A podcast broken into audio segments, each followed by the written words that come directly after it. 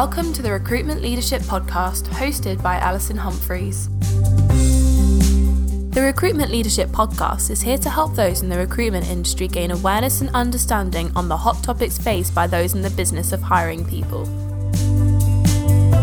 In each episode, Alison Humphries is joined by a fellow expert to offer professional knowledge, insight, and advice on the biggest subjects affecting recruitment businesses. It's the podcast to listen to for recruitment business frontrunners seeking expert information from industry leading advisors. Welcome to the Recruitment Leadership Podcast.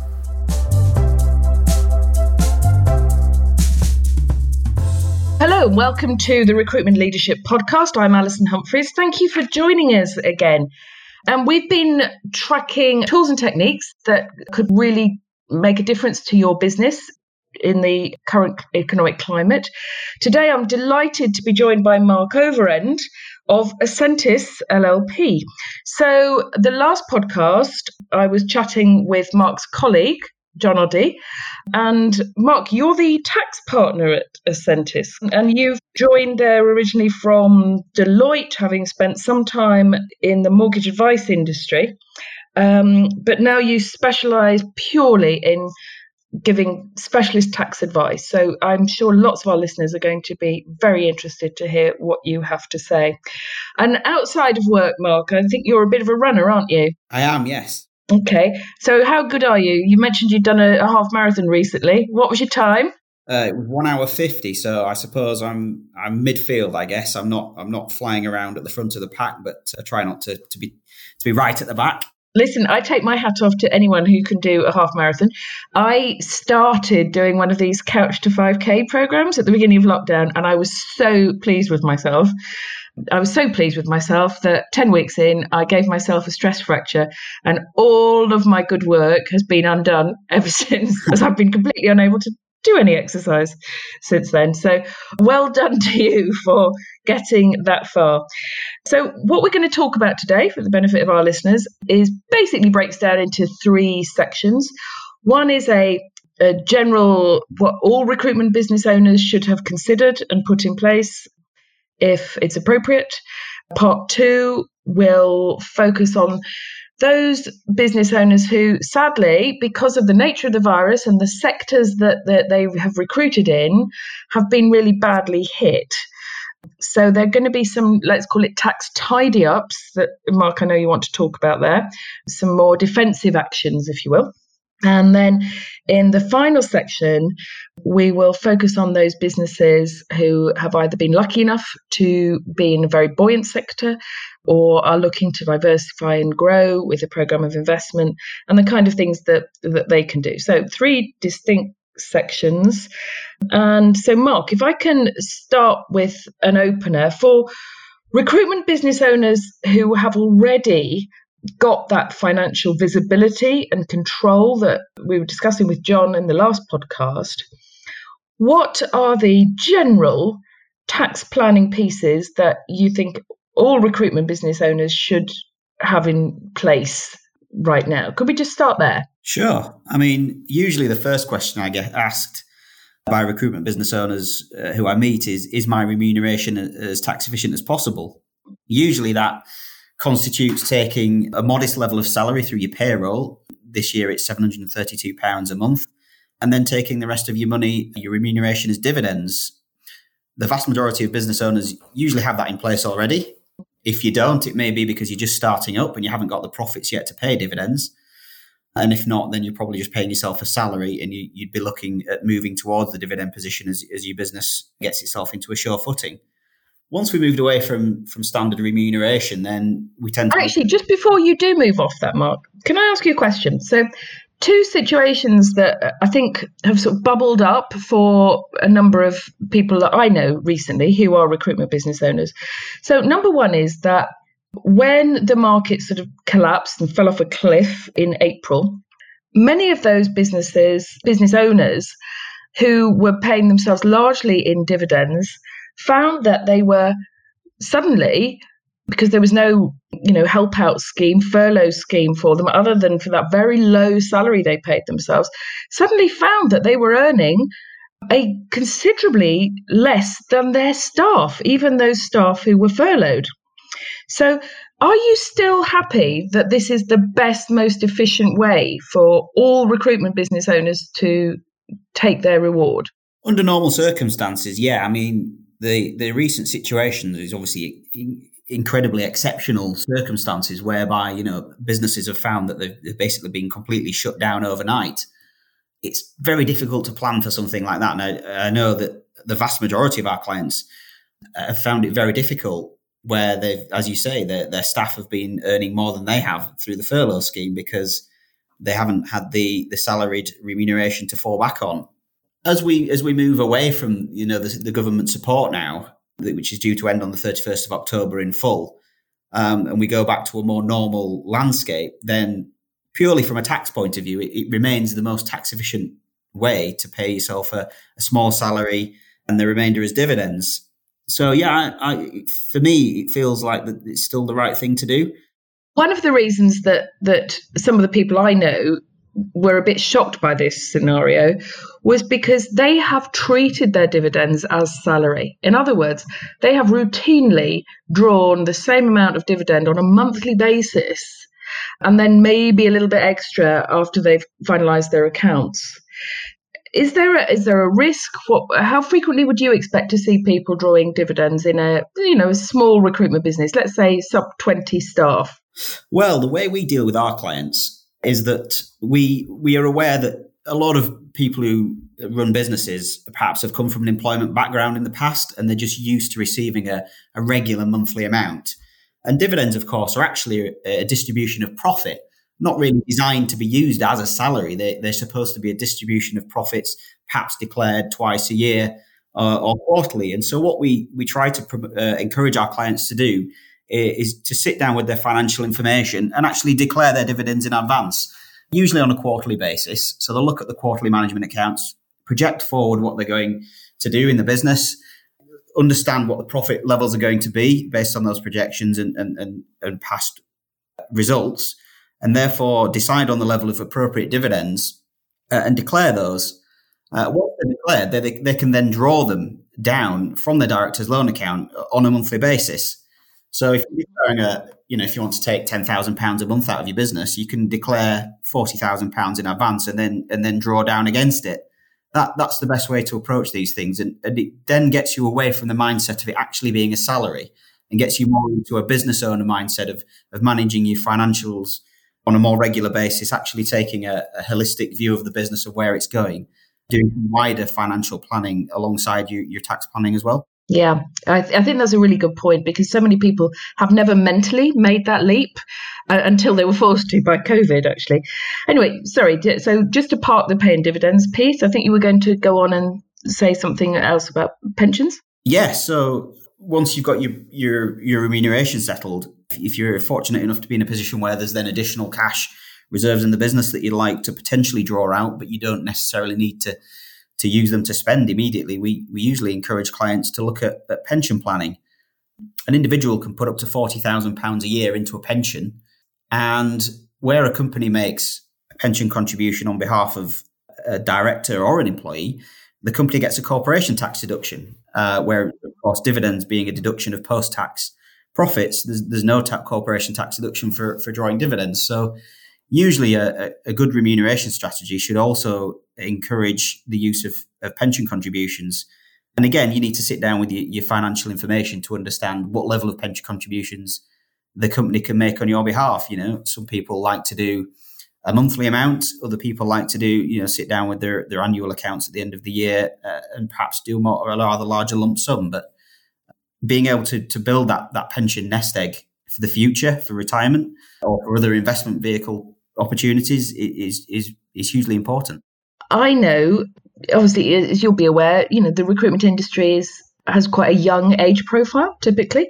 And I know business owners who have been really successful, worked very hard, um, and have got the money to invest in their pensions at the end of the year.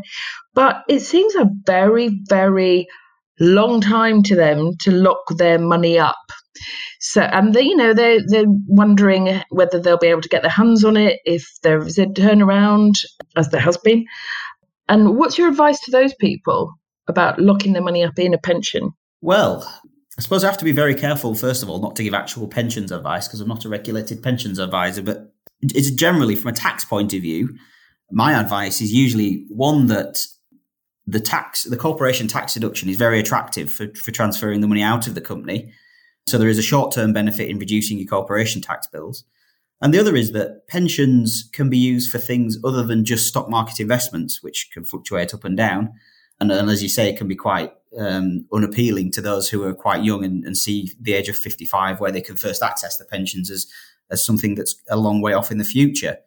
For, for ambitious business owners who are perhaps looking to, to buy premises in the future, they can convert their pensions into a SIPP or a SSAS structure uh, and use that pension structure to buy a, a building, perhaps office space in the future that they, as they mm-hmm. grow, they could move into that.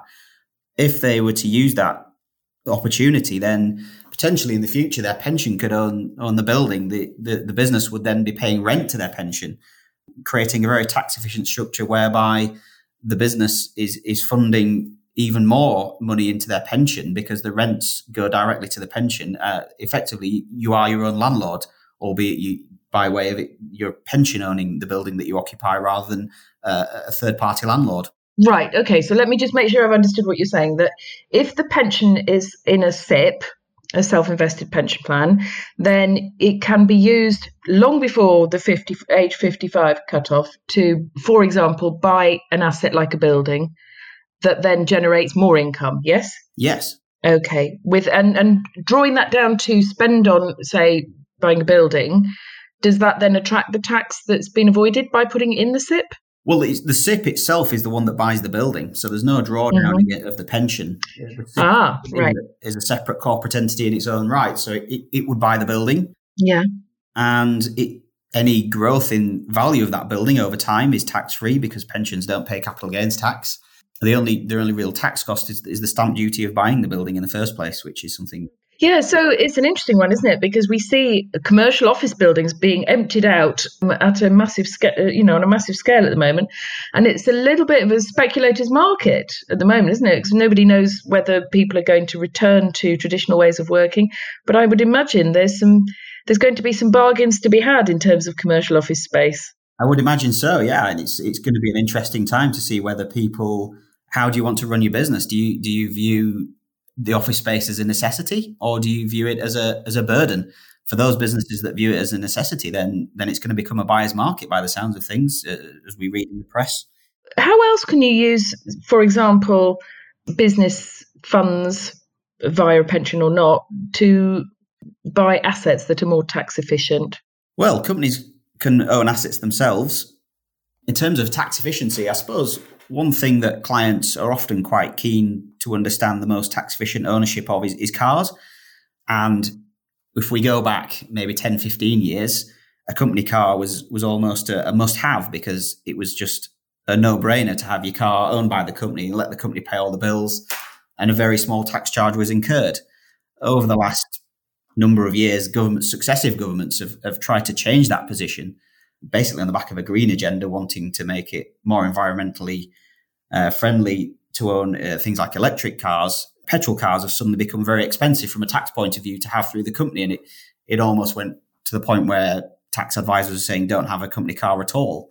More recently, with the green agenda and electric cars becoming more common, there's actually a, a, great opportunity at the moment to, to, to obtain an electric car through the company as a private vehicle the company can obtain 100% deduction of the cost of the car if, it, if it's bought. And the, the tax charge for the director or employee using the car currently in, the, in this income tax year is 0% for a fully electric brand new car. Uh, and next year is only 1% of the, the list price of the vehicle. So very small tax charges. So if there, if there are lump sums around or cash available for for assets, then then certainly a company car, if it's fully electric, could be something that's tax efficient to to acquire. Now, I know that lots of our listeners are going to be very interested in this, so let's get really specific here. What I think you're saying is that if you are a company director and the company buys the car, you can knock off the entire cost of it against tax. Is that right? Yes, in the year that it's bought, yes. Right. So in effect, you are you can deduct the cost of that from your profits for corporation tax purposes. Correct, yes. Right. And then the the tax charge that you incur as an, the individual who is using that car is zero in the first year. In this income tax year up to the 5th of April 2021, yes. Right. So it's a, my word, I mean, that is a, almost a no brainer, isn't it, for anyone who's happy with an electric car? And have many of your clients actually gone ahead and done this? Yeah, I was going to say it is a no brainer. It's a bit of a no A number of our clients have, have gone down that route, yes. And, and it's interesting to see there's quite a wide variety of electric cars on the market now that, you know, immediately the one that springs to mind is usually Tesla because uh, they press so much. But companies like Jaguar have the I-Pace now, and there's all sorts of other options out there that uh, BMW have got a good one, uh, and a number of our clients have, have, got all sorts of vehicles now, and we generally get very good feedback from the driving experience they've had as well. Right. Okay. So the only drawback then is to actually make sure that you learn to go plug your electric car in regularly. If you're not used to that, that's quite um, difficult. But you can't do that for. Can you do that for employees? Yeah, the same the same rules apply for employees as they do for directors. It's, it's across the board. Right. Okay. So I think there'll probably be a number of our listeners keen to do that. Now, if I can just ask you to turn your attention to, sadly, those people running businesses that were heavily committed into one market. Um, and just because of the nature of this very specific virus, that market has disappeared. I mean, hospitality would be a, a classic example, and hospitality recruitment has, you know, through no fault of those business owners, has really taken a, a very, very heavy hit. Now, for those business owners who do find themselves in that position, while they are going around trying, wondering whether to bring their staff back, um, and what markets to move into now. What are the tax areas you would advise them to tidy up and make sure we're most efficient straight away? Sure. I mean, the first thing is to loop back to remuneration. Where people are taking dividends, which is, of course, a distribution of profits, they should be very close to their financials right now and making sure that they do have sufficient profits to continue to pay the dividends that they're likely to still want to take if they don't have the sufficient profits and they continue to draw the money, one consequence, one negative consequence of that can be that they end up with what's called an, an overdrawn director's loan account, where, where there aren't sufficient profits to, to declare dividends. Drawings are, are posted in an accountant's world to what's called the director's loan account, which means the company has effectively lent the director money that mm. could fundamentally have to be paid back if if there aren't profits in the future to declare a dividend to, to, to cover these loans. Several negative tax consequences to that and, and wider commercial ones. If we get to the end of an accounting year and a director has an overdrawn director's loan account, there's what's called Section 455 tax, which causes a 32.5% corporation tax charge to be placed on the amount of the director's loan account that's overdrawn. And that tax charge has to be paid if the loan remains outstanding nine months and one day after the year end. So that's quite a, a costly tax charge. Now that tax charge can be can be returned to the company when the director's loan account is repaid. Obviously, very negative from a cash flow point of view to have to pay that at the worst possible time. Yeah, exactly. Yeah. If the loan account is overdrawn by more than ten thousand pounds, then there's a P11D benefit in kind if, if on a, as a, an interest free loan to the director. Those tax charges are relatively modest and obviously depend on the the level of the loan account. But still, again, a, a negative tax consequence that it's good to avoid. And the wider commercial consequences, if, if of course the business, you know, the worst were to happen to the business, if it were to end up insolvent, an insolvency practitioner uh, is required to bring in all the debtors on the balance sheet whenever a company goes insolvent. And if a director's loan account is overdrawn, that is a debtor at an insolvency point of view. And an insolvency hmm. practitioner would have to call in that debt, which uh, you know, could be catastrophic for the individual concerned if they don't have the cash to, to repay it. So I think there's an important lesson there, isn't there? That that if if you have treated dividends as a salary, just stop doing that right now, and start taking a more active look at the the P and L before you draw down any uh, any more money from the business. And in terms of things like uh, seeking time to pay arrangements with HMRC and you know, furlough money, loans that have been taken, any general points for recruitment business owners? Well, I suppose general points, uh, time to pay arrangements for any tax debts are easier to get at the moment with HMRC. They're being very lenient with all business owners at the moment. Usually, it would be very difficult to even get to 12 months on a time to pay arrangement, but they're openly discussing uh, two year time to pay arrangements with a couple of clients that we've been assisting in that area. And, and in that case, obviously, without naming names, what are the criteria that those companies have fulfilled to to get a, such a generous time to pay arrangement? What are the checks that HMRC has done on them that, that they've satisfied? Well, the biggest check that we've come across to date has been that making sure that you've paid your PAYE and national insurance during any period of furlough claim. That seems to be a real three line whip that HMRC have put out there that if you've not been paying your PAYE whilst been claiming furlough money, because the PAYE is included in the furlough money that you're receiving, HMRC are really taking a dim view of that. So if you've if you've been making your PAYE payments in full and on time whilst receiving the furlough money, then you're over the first hurdle. They then seem to be open to to discussion on on your business case. Obviously, they always take these on a case by case basis. So if you've been adversely affected and you can put forward a good business case and you've got a good proposition for them, then at the moment they seem willing to listen to to to what you've got to say. So, could, could you give us an example of a good business case in this context that perhaps some of our recruitment business um, listeners could can relate to? What kind of things do HMRC want to hear about what's going to happen in the future? Well, they want to hear that they're going to get paid fundamentally. So they want to hear that you're you're able to meet ongoing liabilities as well as being able to catch up the the debts that you've accrued over over whatever period that has been.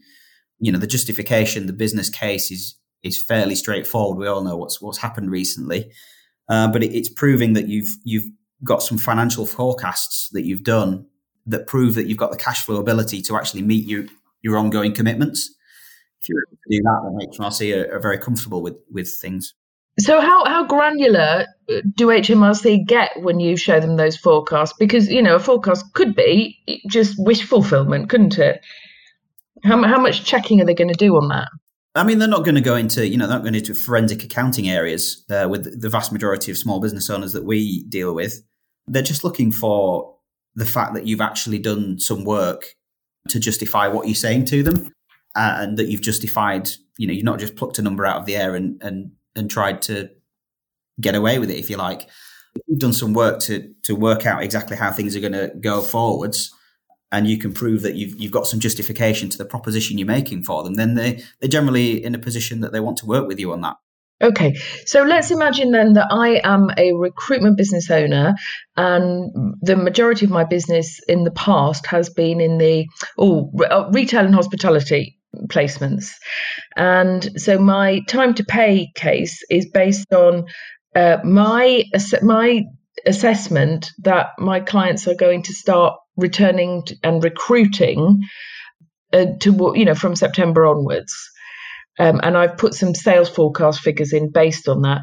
I mean, are, are they? Is HMRC going to ask me for for details of my of my client contacts or how I've made that estimate, or are they just going to take that based on my industry expertise? No, they'd rarely ask for justification at the level we operate. Certainly, they're usually more than happy to to receive. I mean, effectively, time to pay arrangements where we've got into that level, usually a spreadsheet forecast that we send them with the financials on mm-hmm. for their purposes. They would rate. They, I've never been asked to re, to justify the you know names of customers underneath or anything of that nature.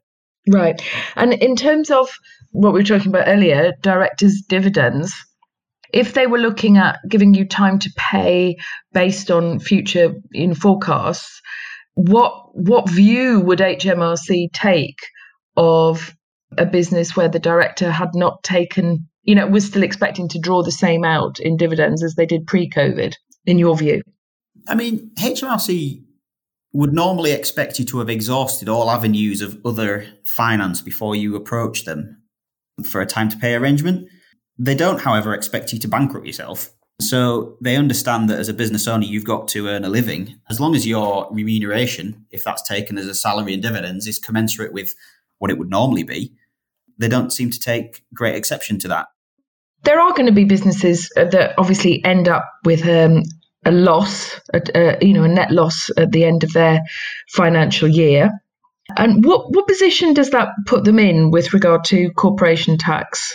And are there any ways of mitigating that that problem? Yeah, so if a company makes a loss for corporation tax purposes at the end of its accounting year, the best thing it can do uh, from a cash flow point of view is carry that back to the previous 12 month accounting period and offset that against the profits presumably made in the previous year. And where there are profits that the loss can be offset against, you can claim a corporation tax rebate. At the moment, HMRC are prioritising uh, corporation tax refunds to try and get them out to business owners as quickly as possible. And so, if you find yourself in that position, the best thing to do is get your accounts and corporation tax return completed as quickly as possible and get the corporation tax return filed with the claim to carry the loss back to the previous year to get that refund into the bank account as quickly as possible. Right. So specifically, then, if my last tax this is hypothetical, but if my last tax year ended December 19 and I made oh, I know 300k net profit, and so I wouldn't actually have paid my corporation tax on that yet, or maybe a little bit on account. But this, you know, we get to the end of this year and I've made a loss, then I basically put the loss back into 2019. That's what you're saying, and get a rebate on that tax. Yes, effectively. Yeah, obviously, if you haven't yet paid it, then it may it may just mean that you don't have to pay that 2019 tax, or you pay a reduced amount. But if you have have paid your 2019 tax, then yes, you get a rebate from it. Okay, great. Right. Well, that will give some people some relief. Um, but there are a number of, I'm delighted to say, a number of recruitment businesses. Obvious sectors would be healthcare and energy, where they recruiters have been absolutely flying, and if, if anything, have seen an upturn in demand for their services. There are others who've got the reserves that they're now able to look into diversifying into new markets.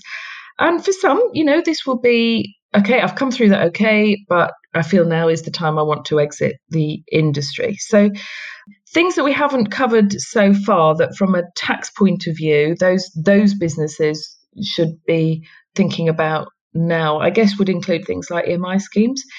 Can you tell us about those? And because there's a, I have to say, there's a lot of misinformation about EMI schemes out there. For example, I met with a new client um, fairly recently who had been told that if they were to start an EMI scheme, then every member of staff that they had, and bear in mind this was a six month old business, would have to have an equal share in their business. Now, I don't know who had told them that, but it's probably worth us taking a minute or two just for you to outline what an EMI scheme is and how it can work for a business that's trading well at the moment.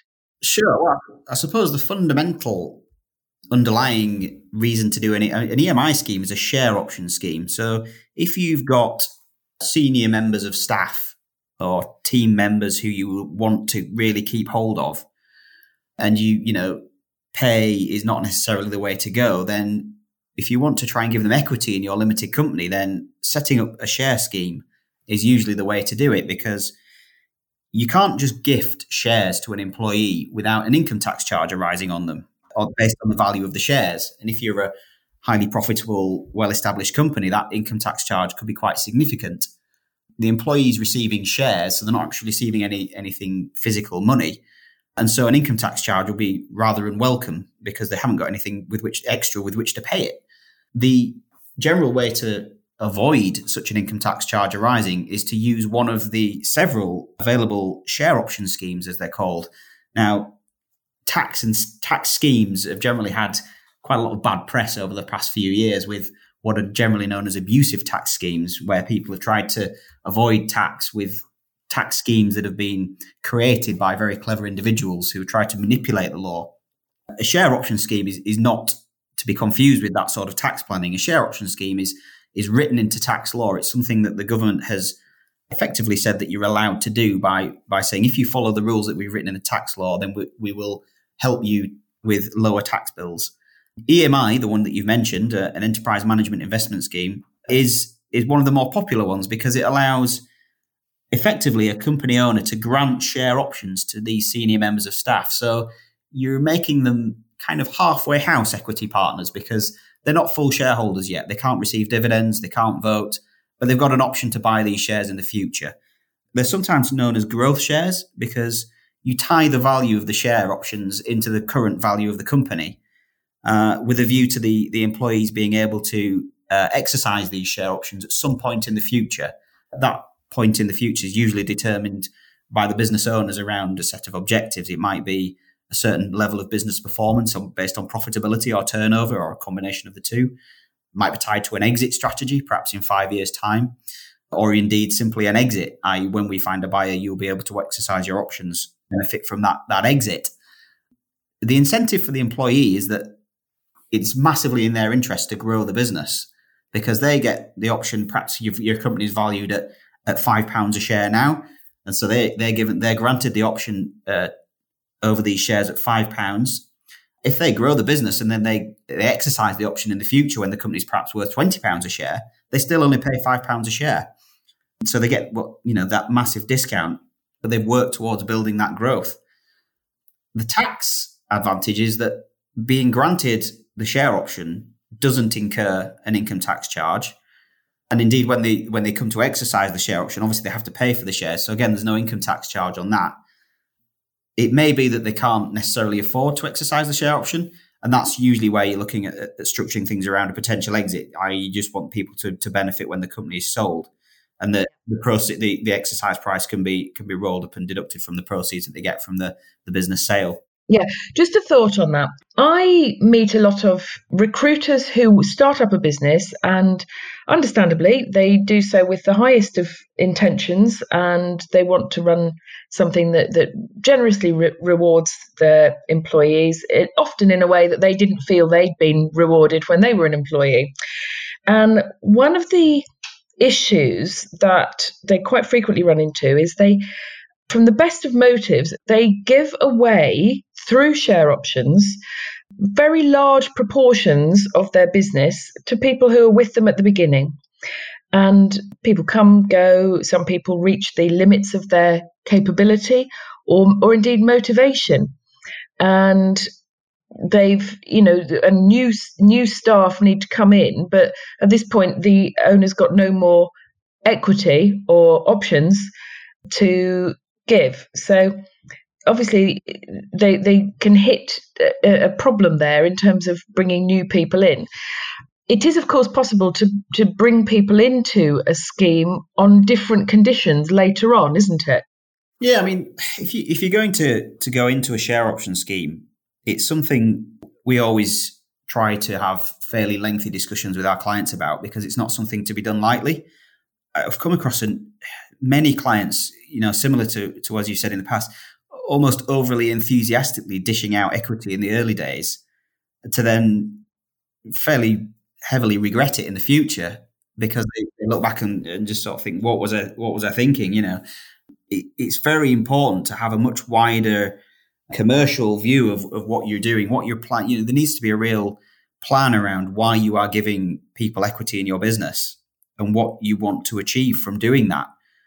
If you if you want your entire workforce to benefit from a, a, share scheme, then EMI is not for you. There's other share schemes out there that, that can work for you and, and, and, and would be much more applicable. If you've got a few elite members of staff that you want effectively to either perhaps do a management buyout in the future or, or join you at the at the top table if you like, or or help really put the foot on the accelerator to some sort of exit. Uh, you know, you're looking to get bought out by a bigger competitor in the market.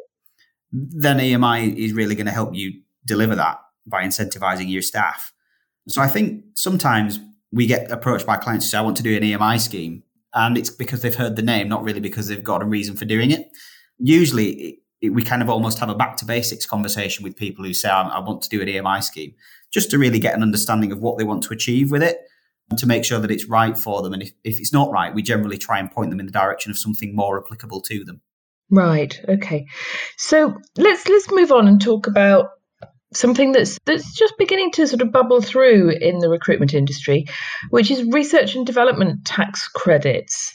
Uh, so the majority of our listeners won't have heard of these and won't know how they work. Can you just give us an outline, please? Sure. I mean, in tax these days, there's very few magic ones that you can wave to re- to remove a, co- a corporation tax bill or an income tax bill. Research and development tax credits or tax relief is kind of the last bastion of of legal tax reduction that it makes a significant change to your tax bills.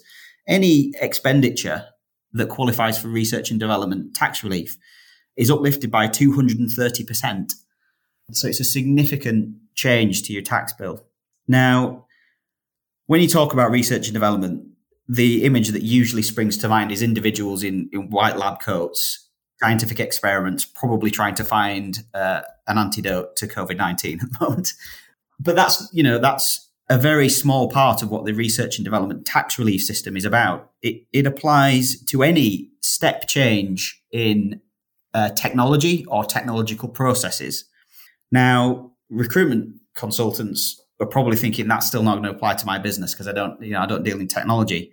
Where we have applied it to businesses of that nature is usually around internal systems. So if you've got perhaps a CRM based system that you use to manage your business, and for some reason it doesn't work for you, it doesn't quite do what you want it to do, and you get your IT team or your external IT consultants in and you spend some money having your system development worked on, then you can potentially fall into the R&D regime. An example that we've done an R&D claim for in our client base was a client who generates leads via their website uh, or various websites. And they had a, an off the shelf uh, CRM system uh, called Salesforce, which I imagine people are probably quite familiar with. And Salesforce did probably, I don't know, 20% of what they actually wanted it to do. And they've invested several hundred thousand pounds over a number of years in developing Salesforce, making it very bespoke to their needs, having very unique aspects of, of technology added into it, creating new systemization and functionality within the system so that it works in a very bespoke way for their business. All of that development work that they did has qualified for R and D relief and has saved them a couple of hundred thousand pounds. Actually, they, they've they've saved a huge amount of tax by having to invest in this technology to to make take their business forwards. Right. And what's the threshold of evidence that HMRC would want to see for that? Well, the, the process of, of, of making an R&D claim is that you do it on your corporation tax return. There's a couple of boxes you fill in in the corporation tax return. But the real body of evidence that you send is that a report is written that outlines the work that's been done for HMRC so that their inspectors can understand what it is that you've been working on in your business and why you think that the R&D relief regime applies to you as a business. We, we prepare these reports for our clients. They're typically quite long reports. They justify, you know, the technological advance, the uncertainties that you've had to go through and, and all the steps that you've had to work your way through often when we're doing an IT based system, there'll be iterations of code, testing, user interface, acceptance testing, you know, things going between developers and, uh, and office staff to get the functionality right in areas that they're, you know, where they're really stretching the boundaries of, of the systems that they're working on. You just need to write the, the report up to to let HMRC understand in the, the broadest possible terms what, what it is that you've been doing. Right. Okay. So, so just to be clear, then it's it's something that needs to have a like. There's an output. There's actual a measurable output and a process that you followed to get there. It's not a question of saying, for example, because there will be some listeners who are thinking maybe I could take advantage of this by saying that all my telephone calls have been research. But you're talking about there has to be some some product or something tangible that is developed as a result of that it has to be new knowledge as well. It can't be something. Often, one of the client questions I get asked often is, you know, I've got to go on a training course. Can I can that qualify for research and development? The acquisition of existing knowledge is not research and development for tax relief purposes. It might be for you and your business, and that's fine. That's great that you're that you're learning more and, and expanding your knowledge base. Unfortunately, for tax relief purposes, it's not. There's got there's got to be a step change in your industry in, in what you're doing. Nobody else is doing it. That's the best way I can put it, really. Okay, so I think that's uh, that's an interesting one, for, not just from a tax point of view, but to be honest, for a lot of recruitment businesses who have been doing the same old, know, got any jobs, maybe need to have a good hard look at, at how they can actually develop their proposition using technology, or perhaps some of the something that we haven't thought of yet. So, just before we wrap up, then, Anything else that you think? Uh, I know in our earlier conversation we touched on SEIS and so forth. very quickly? Just any notes that are relevant for someone who's heard of this and may be interested? Yeah, so well, enterprise investment scheme or seed enterprise investment scheme, the two reliefs available for investors in a business. If you're looking, right, if you if you're one of the individuals who falls within the successful aspect of, of our conversation and you've got money that you're looking perhaps to invest in a, in a new startup business somewhere, the schemes would allow you to get tax relief on the investment for seed enterprise investment scheme, up to 50% tax relief on the amount you invest in the in the company shares that you're buying into. For enterprise investment scheme, 30% of the tax, uh, sorry, 30% of the amount you invest is comes as a tax relief, subject to certain limits. On the flip side, if you're looking to start a business, uh, start a new venture, and you're looking to attract investors, it's a really good idea that to, to see if you qualify for these schemes as a, as a company and to register for pre-approval with HMRC. Once you've got that pre-approval, investors are far more interested investing in your business, knowing that they can get this tax relief than knowing that you've done the research to, to make sure that they, they will be able to obtain it. Okay, so just to be clear, if if if I were setting up a brand new recruitment business now, I can't I can't make seed investment in my own business. It has to be from so, an external source, correct? Correct. There's there's number there's numerous restrictions on on the various investments that can be made, but one of them is that if you are making an investment and want to claim this relief, the maximum shareholding you can have is thirty percent. Right. So the claimer, who is the investor, can only own thirty percent. Right. Thank you. Okay. And you mentioned about pre-registering for approval. So how onerous is that process? It's a process that needs to be undertaken by a tax specialist. It's it's, it's a fairly bureaucratic form filling exercise with you need to send uh, business plans and uh, prospectus and things like that. Uh, the application process it, it's not one of the worst processes that you've got to go through with HMRC. Indeed, I, I actually did one for a, a, company in the recruitment industry the week before I went on holiday, and HMRC responded astoundingly within uh, 48 hours with a, an approval. My word. Yeah. Must have been a very good submission, Mark, is all I can say. yeah. Okay, but definitely engage a tax specialist for that. that okay, that's fascinating. Now, we, um, unfortunately, we've run out of time, but that has been very interesting in terms of very specific steps that people can take, some of which many of our listeners won't have considered before. So, if they want to take the conversation about tax further with you, Mark, how do they contact you? Uh, well, if they want to visit our website, we are ascentisllp.co.uk or, or they can email me. I am mark.overend at ascentisllp.co.uk. Okay, thank you. And Ascentis, as I mentioned at the beginning, marks the tax partner, but obviously it's a full service firm. So I've been Alison Humphries. This has been the Recruitment Leadership Podcast. And if you are taking a look at refreshing your business, renewing it, entering new markets, there's tax is one element of all the professional advice that you will need. So again, do contact me. That's Alison at recruitmentleadership.co.uk. Mark, thank you very much for joining us today and um, keep on running. Thanks for having me. Thank you.